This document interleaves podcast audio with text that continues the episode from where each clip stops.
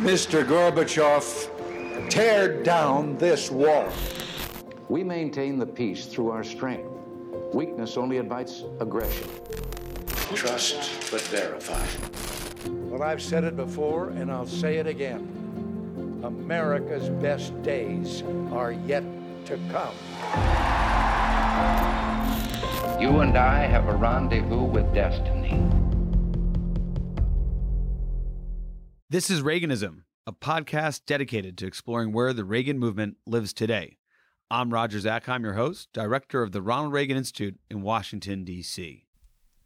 This episode of Reaganism is hosted by the Reagan Institute Director of the Center for Civics, Education, and Opportunity, Dr. Janet Tran, and features a conversation with Elizabeth Pinkerton. At the time of this recording, Elizabeth serves as the Director of the President's Commission on White House Fellowships for the Trump administration.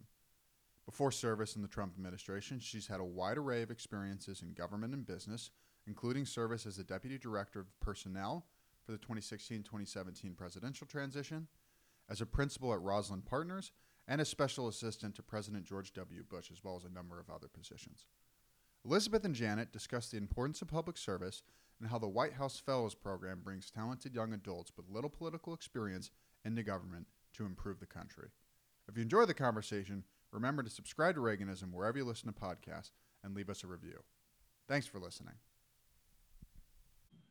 Hello and welcome to Reaganism. I'm Janet Tran, the director of the Center for Civics, Education, and Opportunity at the Ronald Reagan Institute, and I'm your guest host today.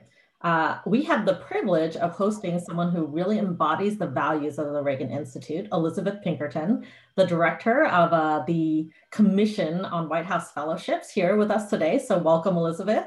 I talk a lot about uh, the White House Fellowships, which is a uh, program that that cross pollinates uh, with the work that we do. But before we do that, you know, I really want to talk about something that's really important in our center, which is uh, just sort of this leadership journey and the concept of a, a trajectory or nonlinear path uh, to to the career of service that you've led. Um, you're to recap a little bit of your career. You've worked at the, the Department of Commerce as a special assistant to President George W. Bush, uh, director of personnel with presidential transitions, and now here at the Commission on White House Fellowship. So I want to go back in time a little bit on your journey and um, have you share for folks who may not know more about your path, how you got here, and, and maybe what are some of those formative steps that led you to your current role?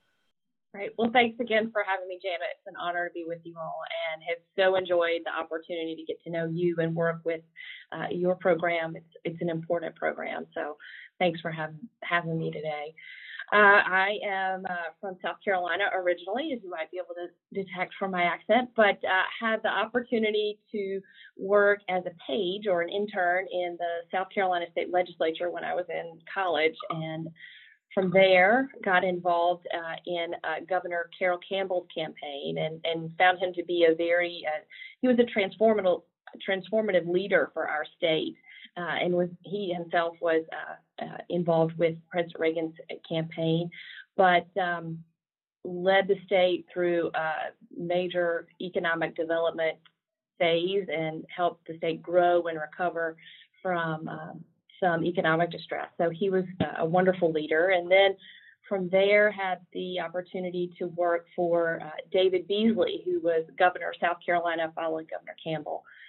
And one of the things I found most uh, just impressive about him was his uh, fearlessness in leadership. He took on uh, tough issues in his first term as governor, um, tackled important, there were divisive issues of whether or not there should be gambling in the state, online video poker. But the really important issue that he tackled head on uh, was the issue of having the Confederate flag over our state capitol and took that on uh, head first. Uh, it started, you know, many years ago, and uh, he was not reelected. Uh, it was a divisive issue, unfortunately, in our state, but now, thankfully, that has been settled, and uh, he his journey has been really interesting too. It's sort of a nonlinear journey, right? So he was not reelected, but today he serves as the director of the World Food Program for the United Nations and just uh, last month accepted the Nobel Peace Prize on behalf of the organization. So just a great example of staying true to your principles, but uh, working with others to get get good things done. But what an incredible so story of uh, of integrity over reelection. I think that's on top of mind for for many Americans today as to you know how this uh, electoral process has incentivized uh, many of our, our public servants to perhaps uh, not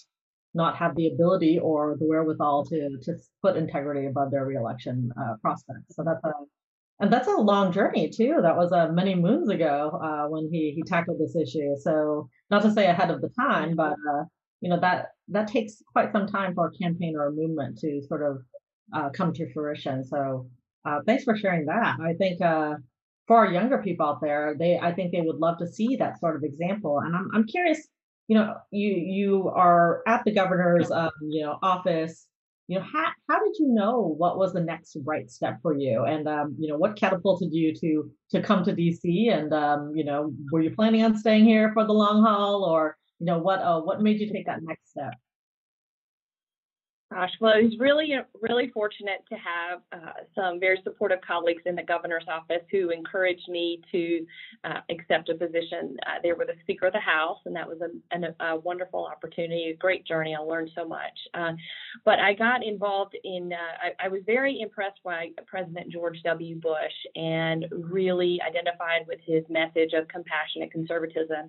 And so spent a lot of time volunteering on his campaign in South Carolina is an early primary state, so there was lots to do and uh, had the opportunity to um, come up to Washington and work on the inaugural committee. So when a president is elected, there's a, a transition team that's set up, and there's also an inaugural team that's set up, and uh, they handle all the logistics for all the events in a non-COVID year, all the parades and the the um, events that surround the inauguration, that celebration of our democracy. So, had an opportunity to take a vacation. I was going to come to DC for 30 days, and uh, and uh, I, am still here. So uh, that was in 2000, but had an opportunity to come in and serve in uh, President Bush's administration and worked at the Department of Commerce. And I think my experience with Governor Campbell early on seeing how economic development can be so transformative and then having that chance to work with governors worked in intergovernmental affairs so was a liaison uh, for statewide elected officials and governors at the commerce department and then on at the white house after that Great. So, so, that was a great. Yeah. You've already mentioned um, some some well-known and widely recognized leaders, and um, you know I'm sure in your journey you traversed across some that you know their names might not be recognized but um you know based on your experiences what uh what character traits or what commonalities did you find um, across these leaders? Or what did you hope to carry along with you as you uh, grew in your career? Well i you know i remember have very early memories of president reagan and he remember being early on in school. I won't say quite how early I was in school, but we were uh, watching the inauguration in the classroom, and I have a very vivid memory of of my teacher. Uh, scolding the class to be quiet. They said, she said, Elizabeth's trying to listen. Um, but, you know, I just found President Reagan to be such an inspiring leader. Um, to He's so good at uh, giving a positive message to bring people together to do to do great things. So I think he's very inspiring. Well, uh, I think uh, you're you're speaking to the right audience here, certainly. Um, so let's, let's, fast forward just a little bit right now. Your current role, you're the re- director of the President's Commission on White House Fellowships.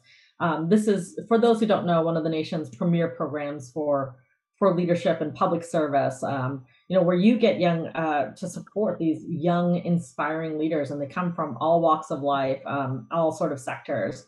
And of course, we at the Reagan Institute get the privilege of, of bringing our leadership and the American presidency students uh, to sort of intermingle. And it's one of their favorite uh, experiences. It always is uh, in their reflections because um, these White House fellows, they're not, um, you know, like us. Uh, they have fewer gray hairs, perhaps, than we do. Um, they are uh, they're so distinguished, so motivated, but you know within grasp and i think um, that that spirit of service still um, you know perhaps less jaded too right and i think that piece is so mm-hmm. inspiring to students who are about to embark on their professional career But um, you know, for our audience, let's just start at the beginning and uh, give an overview of the the history of the program and the significance of the uh, White House Fellows Program. Well, thanks so much, Jan. And it's been a pleasure for our fellows to get to know the, your students as well. Uh, I think it's a, a, great opportunity for them to help sort of um, pay forward some of the mentorship that they've received throughout their careers. But our program is, is really special, near and dear to my heart, of course. Uh, it started in 1964. Uh, President Johnson started the program uh, with his uh, Health, Education, and Welfare Secretary John Gardner.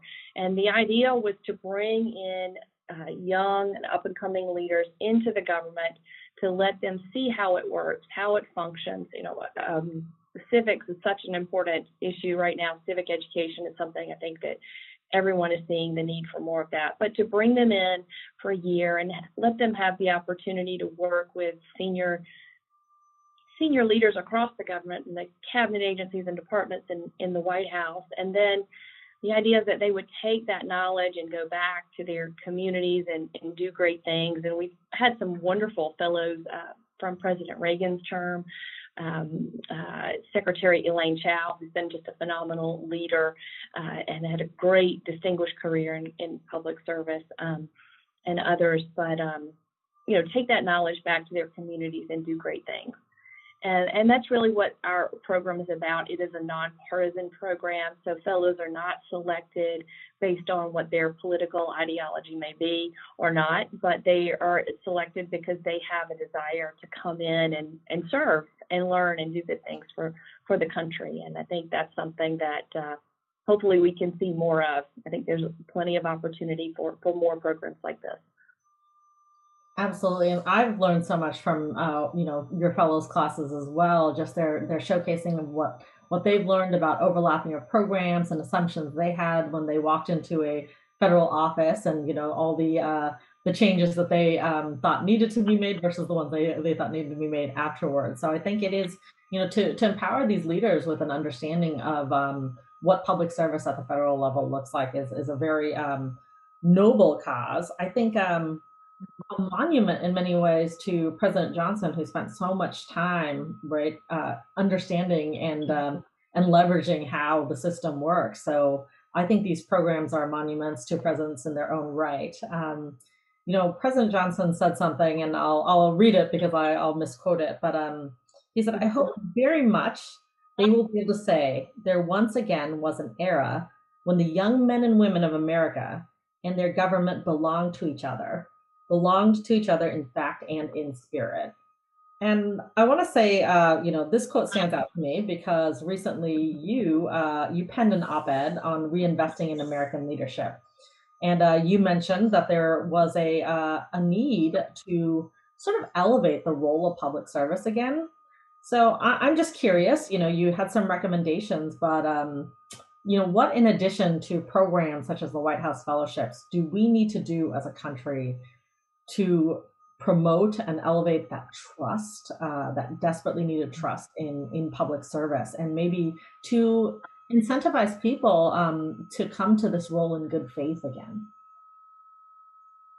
No, that's a great great question. Uh, there are so many things. So I think um, I had the great honor to co-author this uh, article with uh, Terry Babcock Lumish, who is the director of the Truman Scholars Program. So another great living memorial to a to a mm-hmm. former president. Um, and um, you know, I think one of the things civics education, as I mentioned earlier, is incredibly important. Mm-hmm. Um, just more focus on that so that people can really understand how it actually works, how the system works. Uh, another tenet that we focus within the White House Fellows that I've really put a lot of focus on, and this is just more of an approach, I guess, to things, is to try to think about things from the other person's perspective. Mm-hmm. I like to say, where, yeah, where you stand depends on where you sit.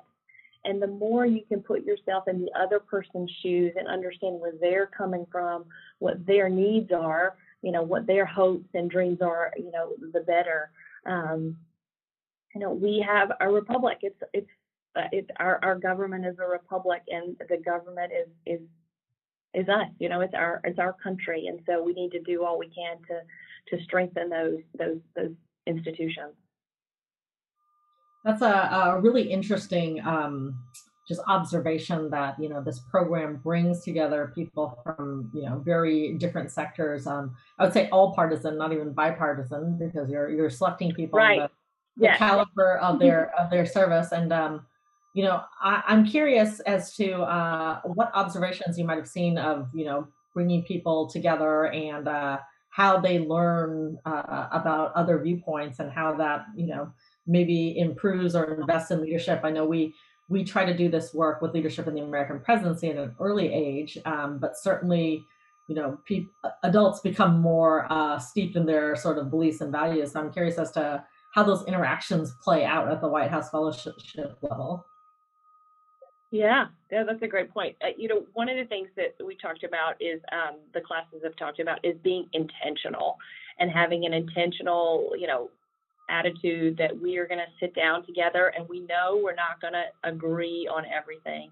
We know we've come from different backgrounds. We have individuals who may have come from um, the Mississippi Delta, you know, who had, didn't interact with military service members before, and so they they got to know them and understand where the others came from. Um, people who come from, uh, you know, rural Midwest meet with somebody from the east or west coast and and kind of you as you sit down and, and talk and have that intentional attitude that you're going to learn from each other, you start to see commonalities. Uh, if you can kind of, I, I, think you can start to see the commonalities, and um, it takes effort. You know, it's it's very easy to say something negative and let let that stick and just go with it. It takes it takes some effort, but but I think that intentionality is really important. Absolutely. I think uh, it's easy to sort of spiral into the norm of what we already know, and you know, it's a uh, it's very comfortable to go back to uh, a group of people who who reinforce your ideas and your thinking. So that's um, but in many ways that is leadership, right? Uh, leading isn't just taking a, a bunch of people who believe everything you say and just you know all moving in the same step, right? It is that coalition right. building, and I think that's um the White House Fellowships really promotes that spirit of, of bipartisanship and working across difference um, because they they not only have the difference of perhaps their upbringing and their beliefs, but they're working in very different segments of um, of uh, the government. And you know, I think um, just to before we move on to other parts, I'd love to for you to flesh out some examples of uh, roles that your White House fellows play in our federal government, just to give people an idea of the diversity of experiences that they might have. Sure. Yeah. So we have uh, one example is a, a, fellow who came from Silicon Valley who worked in the tech industry and was placed at the Department of Labor and had the opportunity to develop a program for helping veterans find jobs. And so they created an actual grant program, and that proposal is out now and has been launched. Uh, fellows have worked, uh, had a law enforcement officer who worked at the Overseas Private Investment Corporation, or, or what's now the Development Finance Corporation, but was able to uh, travel the world really and meet with governments uh, all across the world and help negotiate agreements uh, on behalf of the United States. Um, we've had fellows involved in COVID response, and that's just been so rewarding to see them really make some great contributions there. Um, one of the things I've been most excited about in the fellowship is to see them get into their placements and find a commonality in another department or agency to talk to another fellow and say, oh, wait, I'm working on that. Let's work together. Let's come together. And so we had uh, some fellows who did that uh, just last year around artificial intelligence. And so that was really, really exciting. A lot of opportunities to, to they come to make a contribution, um, but uh, we we reap the benefit. They they come to learn, but we actually get uh, the benefits of it. yeah, I love the uh, breaking down of silos. You know, anything as massive as a as a federal government of a, a country as large as ours is uh, is bound to be a little confusing, especially for people who are are new to it. But uh, if we're able to break down those yeah. silos and communicate uh, in more effective ways, I think we're we're adding to public service in, in that capacity. Um, this is going to be a hard question because I'm sure you you've had many highlights. I'd love to just you know just running off the top of your head if there are any highlights uh, in in your term as director um, of the President's Commission on White House fellowships. If there are any standout highlight moments that you'd like to share. Oh goodness. Well, I we have a closing ceremony each year, and that's a bit of a graduation. So that's always a highlight for me. And uh, just to just to see them at the beginning of the year as they come in uh, without a lot of experience in the government, and just to watch them grow throughout the year, uh, and to be a part of that leadership journey with them is just so rewarding. And uh, um, that's that's the highlight. I think that's probably one of the highlights for sure. Great.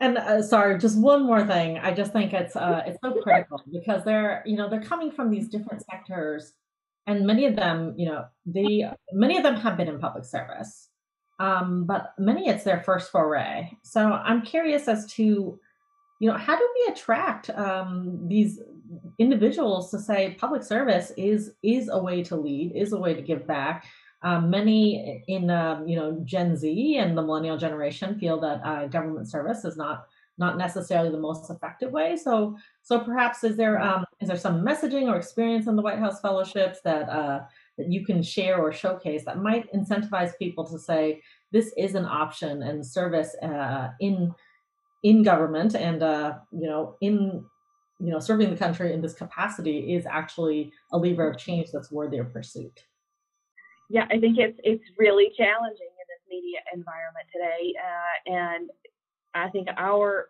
our fellows are often the best ambassadors of the program, and so that word of mouth is is really key uh, to hear from the individuals themselves. Um, I know our alums are always happy to talk to folks who are interested in the program uh, and, and want to serve, but I think just just just got to keep at it.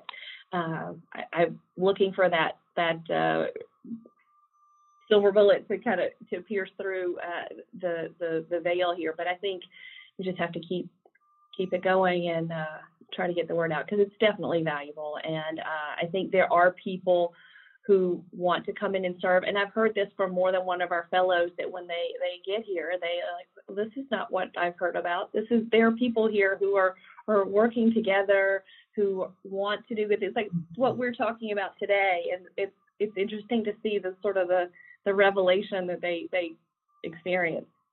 Yeah, it's definitely not a nine to five clock in, clock out. The what they envisioned regarding the bureaucracy right. before, right?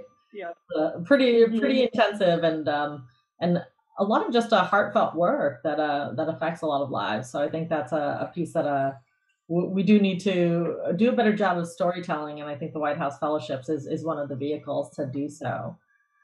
So I'd love to transition um, to to something that uh, you have a lot of experience with, which is uh, presidential transitions, and we're amidst one right now. Um, you know, it's on the top of mind of many Americans during this incredibly turbulent time. Um, and you have had experience in, in uh, two transitions teams, one that actually did make the full transition, and another uh, that uh, that did not uh, quite make it. But the I'd love to for the audience to understand uh, more of the intense preparation um, that should take place uh, when someone becomes a nominee, and maybe share your first experience and then your your second experience with the audience to uh, to say what are some major lessons learned and what are some practices that you you really think um, ought to be part of of this preparation period, this interregnum period, if you will. Sure, sure. So my I, have been involved in transitions at the gubernatorial level, and then in, in Washington, at when I worked for President George W. Bush, was part of the effort to hand over to President Obama's team. So, and there, I had the opportunity to meet with the my incoming counterparts and try to share as much as I could about, uh, you know, what they might might might encounter. Um, but it was a very orderly transition, and then I colleagues from the Bush administration were involved in the transition for President elect, should he have been elected President elect Romney, uh, Senator Romney. Um, that transition was a little bit different. And so, after um, you viewers, listeners may recall that President uh, George W. Bush was elected and there was a recount issue. So, that determination wasn't made until December. And then, once that determination was made, there wasn't a real long there wasn't a long time to get everybody up to speed. So um, we, unfortunately, as a nation, were faced with September 11th, and so Congress, in looking back, made the determination that we should start preparations for transition earlier. and said that in uh, future years, um, following the nominating conventions, each president or nominee should start their transition. So President uh, Obama did not need to have a transition team. He was already in office. So the Romney team was able to start their transition uh, that summer.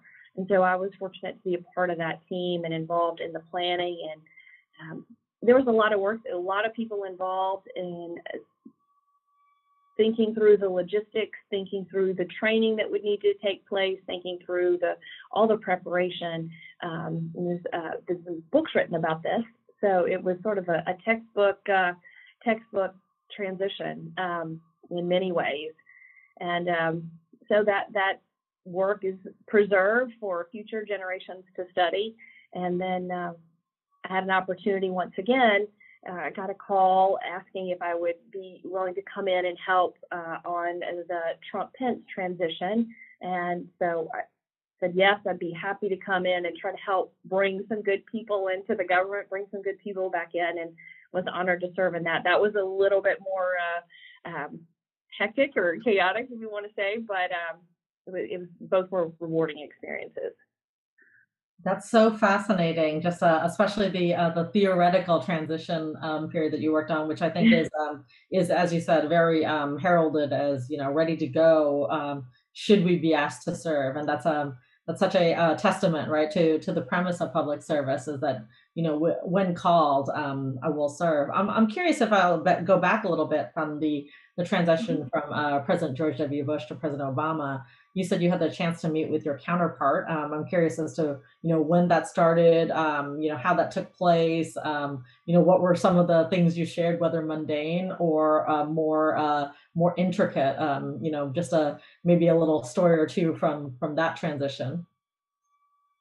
Sure, sure. Well, um, uh, that started after the election. I don't remember the dates of when we sat down, but I do recall going actually going over to the uh, Obama transition office and sitting down with the some of the members of the incoming intergovernmental affairs team and just sharing them about what what was going to be on their plate. Uh, governors obviously have an important role to play with uh, disaster response and preparedness. So we talked about that a little bit.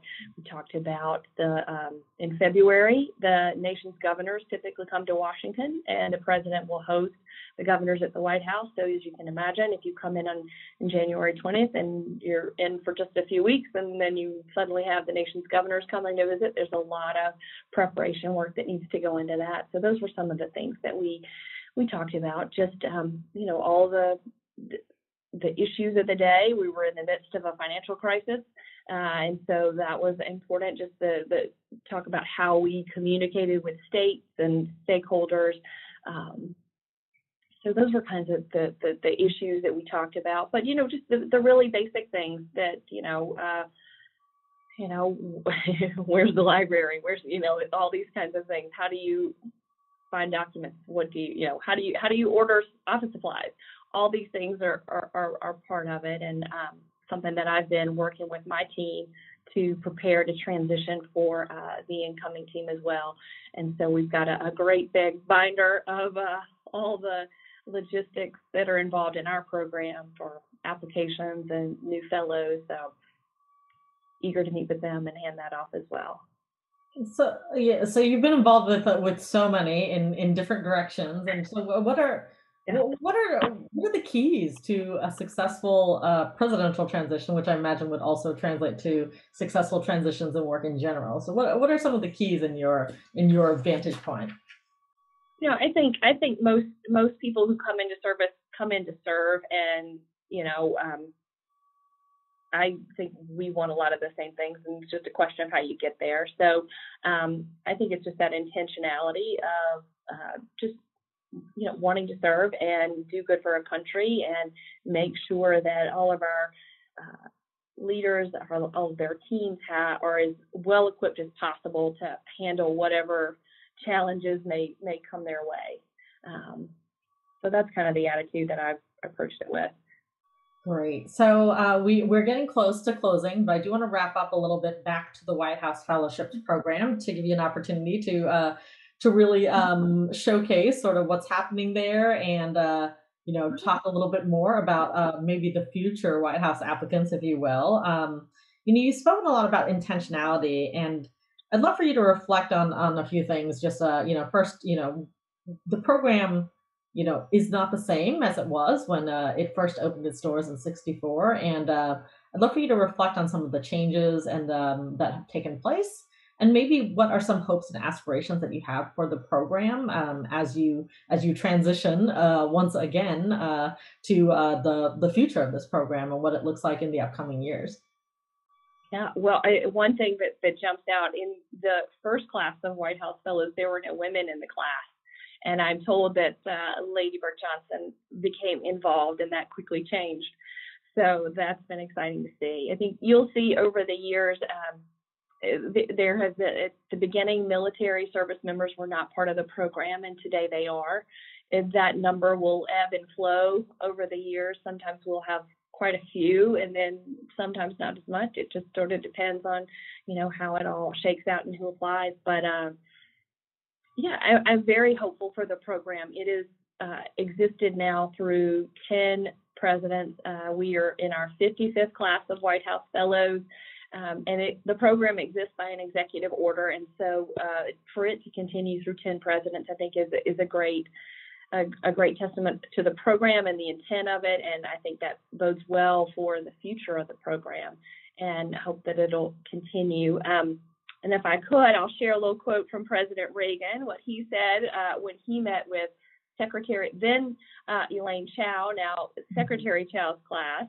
And I'll read this too, if I may. Uh, I highly, I value highly as a vehicle for developing new leadership for the nation, as a source for fresh talent in the executive branch, and as a symbol for the kind of achievement we want to encourage and reward.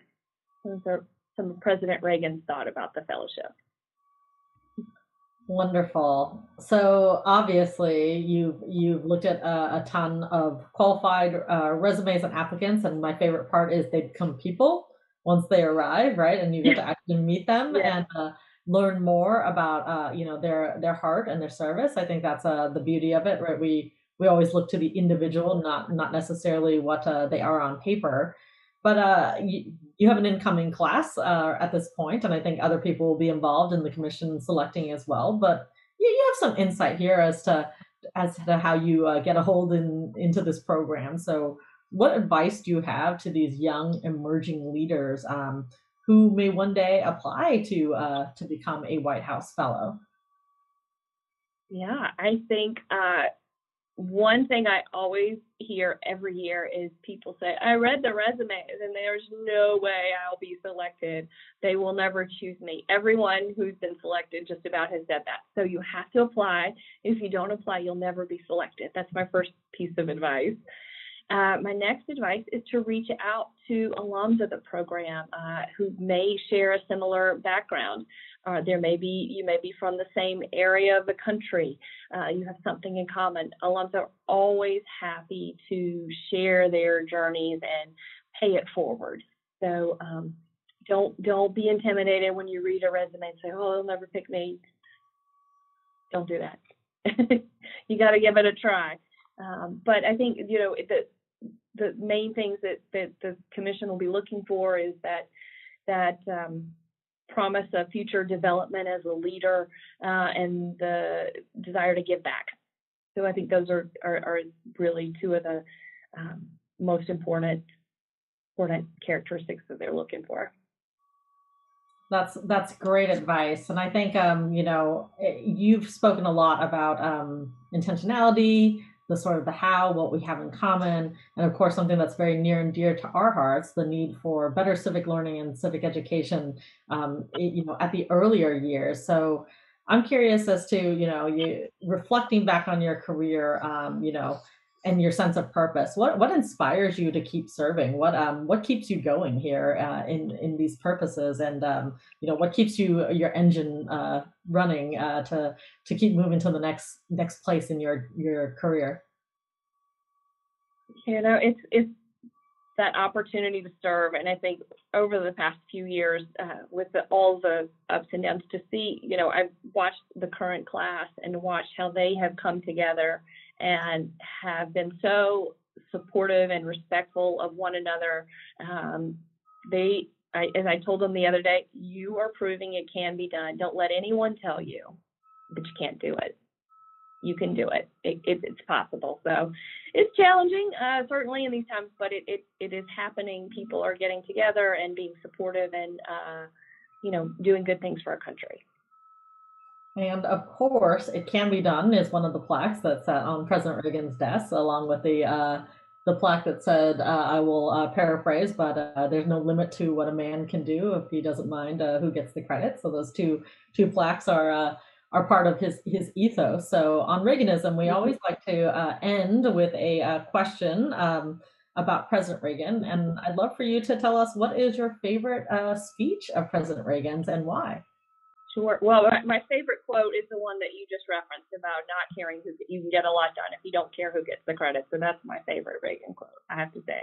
Um, but I think the, the the Challenger speech is one that sticks with me the most. I can remember uh, being in the in the lunchroom and and seeing the expl- learning of explosion and then just seeing that that that response and hearing his speech was so um, it was it was it was mournful it was uh, consoling and, and inspiring at the same time so I just thought that was such a, a, a really important speech to sort of help um, help the nation heal, help the families obviously heal, and and and support the team around the Challenger mission, but also um, keep that hope uh, for for what was still to come.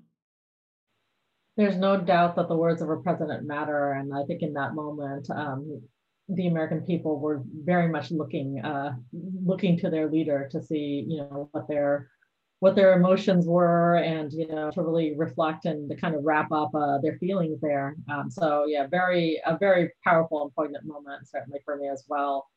Well elizabeth thank you so much for joining us and, and sharing not just only about the work of uh, the white house fellowships but of your uh, very impressive career as well and uh, thank you for all of your service and i hope that many hear this and uh, and reconsider uh, how they are going to spend um, their lives as well so Thanks for joining us on Reaganism. Thanks so much, Janet. It's a real pleasure to be with you.